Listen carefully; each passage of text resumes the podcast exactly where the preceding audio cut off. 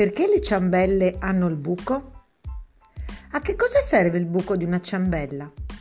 Puoi introdurvi un dito, usarlo come un occhiale o rosicchiarne il contorno, ma non puoi certamente mangiarlo né tenerlo in mano. E quando hai mangiato la ciambella il buco scompare.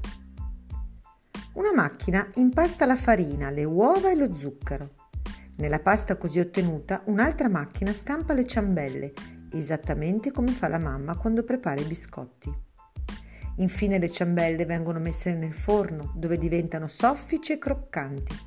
Se non ci fosse il buco, le ciambelle nel centro non riuscirebbero a cuocersi bene.